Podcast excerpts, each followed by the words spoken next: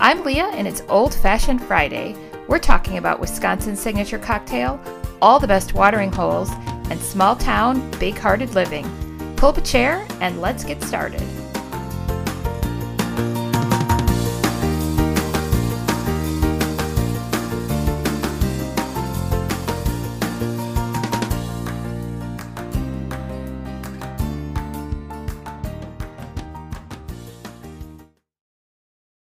Well, hey there, fancy meeting you here. Guess what? It is Old Fashioned Friday. I'm Leah, and this is the Old Fashioned Friday podcast. This season, we've been virtually visiting some distilleries throughout the state of Wisconsin, and today we're going to take a peek at Door County Distillery in Door County, Wisconsin. They were the first distillery to open in Door County since Prohibition, and they opened in 2011. So Door County's gone quite a while without a distillery. I bet they were about due. Door County is a beautiful, beautiful spot. It is the, if you hold up your left hand in front of you, Door County's the thumb. You probably knew that already. I've got some fond memories of Door County um, from my childhood. Maybe I'll talk about that a little bit today too. Also, today we're going to be reviewing the charcuterie class that I took this week at a little store in Eagle River. And how do you pronounce it anyway? Charcuterie? Charcuterie? Charcuterie? Um, we might go down that rabbit hole a little bit too. And then this week's old fashioned recipe is a cherry brandy old fashioned featuring cherry brandy from the Door County Distillery, of course. I hope you stick around for this old fashioned Friday, season two, episode four. Okay, so okay, so let's let's dig into the Door County Distillery. They are located in Carlsville, Wisconsin, in Door County. Now, Door County is it's the Door County Peninsula, so it's a peninsula surrounded by Lake Michigan and Green Bay. Much of it is natural. You're surrounded by the beautiful water, beaches, state parks, beautiful old architecture. It's a little touristy though, so you kind of got to watch um got to watch when you go if you're like the crowds or not. But uh, that's actually where my husband and I honeymooned. For part of our honeymoon, we went up to Door County and it snowed in October, I'm remembering. So it's a beautiful little spot if you're in Wisconsin and you just want a quick getaway. Um, it's a great place to go. Now, we live in the Northwoods and it is beautiful all the time. So we don't need to get away to another beautiful spot because we, we live in a place where people vacation. Um, so I haven't been to Door County in quite a while. It is a nice place to visit. So, the Door County Distillery, they specialize in small batch spirits and they use local Wisconsin ingredients. They have a tasting room that you can go and try try their different varieties of spirits. You can have a cocktail there. Under normal circumstances, they give tours of the distillery, but their tours are suspended currently um, because of the state of things. So, um, it looks like their tours are suspended right now, but you might be able to get in for a tasting or grab a cocktail. I would call first just because everything can be so up in the air these days. But they've got a long list of spirits that that they distill here at this facility. Vodka, cherry vodka, Java infusion, gin, barrel finished gin, single malt whiskey. They have a bourbon whiskey, a rye whiskey, cherry brandy, that's what we're going to be using today in our old fashioned, and apple brandy, a regular brandy, three kinds of rum, cherry moonshine, and then a cherry bluff infusion. And the cherry bluff infusion is how I was first introduced to the Door County distillery. I wanted a cherry bitters for a recipe that I was doing for one of my Facebook lives. And I reached out to our liquor store here in town to see if they had anything like that and they special ordered it for me. And so I didn't specify like I want this specific cherry bitters or this brand. I just said I want cherry bitters and this is what they got me this cherry bluff infusion from Door County Distillery and it is fantastic. And if even if you're just making a regular old old fashioned and you use the cherry bitters or add them alongside your Angostura bitters, oh my goodness, it just adds such a nice depth to the drink. So that was my first experience with something from Door County Distillery. So that's why I thought I'd dig into it a little more. So, this is how Door County Distillery describes themselves. They're one of the few handcrafted distilleries in the state of Wisconsin, and the first in Door County to produce vodka, gin, and a fruit infused vodka. The distillery is reminiscent of the casual pastoral surroundings of Door County. The stone barn exterior is contrasted with a modern and elegant interior that shows off their copper still and their small batch on site production. The distillery is classic Door County, distilled with clean limestone infused waters from the Door Peninsula. They invite you to come visit them. Let's see, their address is 5806 Highway 42 in Carlsville, Wisconsin. Um, their website is doorcountydistillery.com, and they say on their website they're open daily from 10 to 5, but I would just double check with them before making a special trip. There's plenty of other things to do in Door County, though. Oh, so I have a Door County story. So when I was very young, my aunt and uncle and my cousins would camp up in Door County. They had like an old school bus. Like okay, before before people were like living in vans like they do now and you know, travel all over the country in their little in their little Mercedes vans converted into a little camper. Um, before that, they had a school bus that they converted into a camper. It was very, very cool what I'm remembering and occasionally we would camp with them. Okay, so in Peninsula State Park in Door County, there's a structure called Eagle Tower, and it is like, well, it was like an old, tall, old, like a fire lookout tower overlooking Green Bay. So Eagle Tower was first built in 1914 and then taken down and rebuilt in 1932 called the second Eagle Tower then in 2015, they closed it due to structural concerns.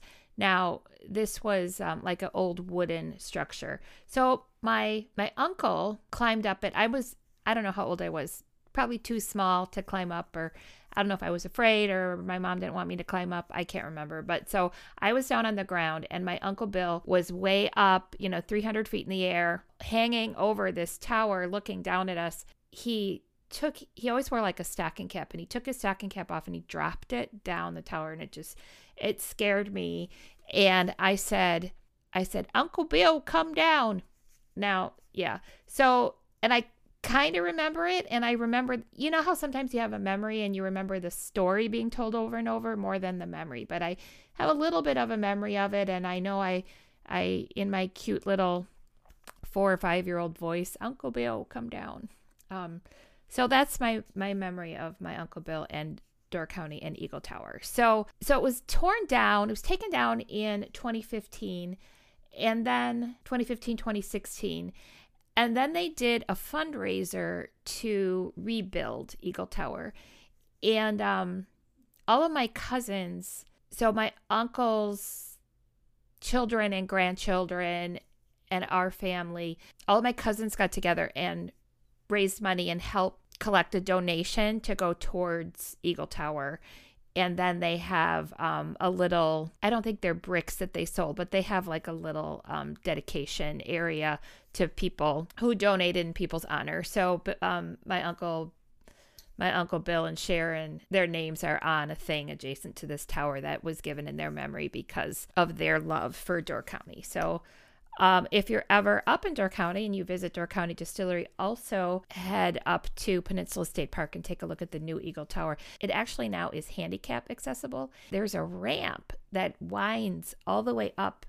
It's 250 feet in the air. It winds all the way up a wheelchair ramp so that anybody so that anybody can go up and see the beautiful the beautiful views of the water and the peninsula.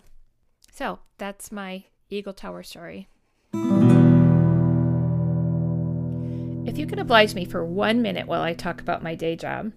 Are you tired of missed deadlines, back and forth emails, scope creep with your creative projects that go over time and over budget? Well, so am I. I'm tired of it too. That's why, as Deer Mountain Media, I offer day long design summits. I've got a method that completes your branding package, logo, copywriting project, or even a website start to finish in one day. One fixed price covers your pre consultation, your one day summit, Plus, I don't just leave you alone with your deliverables, you receive customized training, reminder emails, and videos to help you utilize your new website, style suite, or marketing plan. You actually know how to use them. Want to give it a try for your next project? Reach out to me at deermountainmedia.com and mention that you heard it on the podcast. My schedule fills up quickly, so be sure to contact me soon. All right, what else were we going to talk about today? Charcuterie. I went to with a couple friends to a charcuterie class at a little kind of a boutique store in Eagle River called Cotton and Birch. Um, they've got clothing and home accessories and kitchenware and just a little bit higher end, but very well curated. Just a beautiful selection of things. Just a nice place to go if you just want a calm environment and window shop a little bit or pick up a nice gift for someone. So they offered a class in assembling a charcuterie board, and then we got a a nice wooden cutting board as a gift for attending it was a lovely evening. It was nice to get out with a couple friends. They did a few boards that they had prepared and then did one for people to watch them assemble it and then of course we got to eat it all. It was it was a nice evening. But it just got me wondering a little bit more about charcuterie and where it came from and what does this word mean anyway and how do you pronounce it and so it, it got me digging a little bit and what I learned I wanted to share with you. So how are how do we pronounce it anyway? Charcuterie is a French word and it literally means meat. It literally means meat or processed meat, specifically pork. So it's referring to the salamis and the hams and the prosciutto and and um, those things that are on the board. It literally means cooked flesh. It's a word that describes 15th century pork butcher shops in France that sold pork products that were preserved, salted, or smoked Today we will add cheeses, soft and hard cheeses like brie, cheddar, Gouda, and then of course breads and fruits, dried fruits, nuts, honey. Oh, we were at a wedding and they had a beautiful spread like this and they had honeycomb with this crusty bread. It was just beautiful. Uh, mustards, pickles, olives could be added.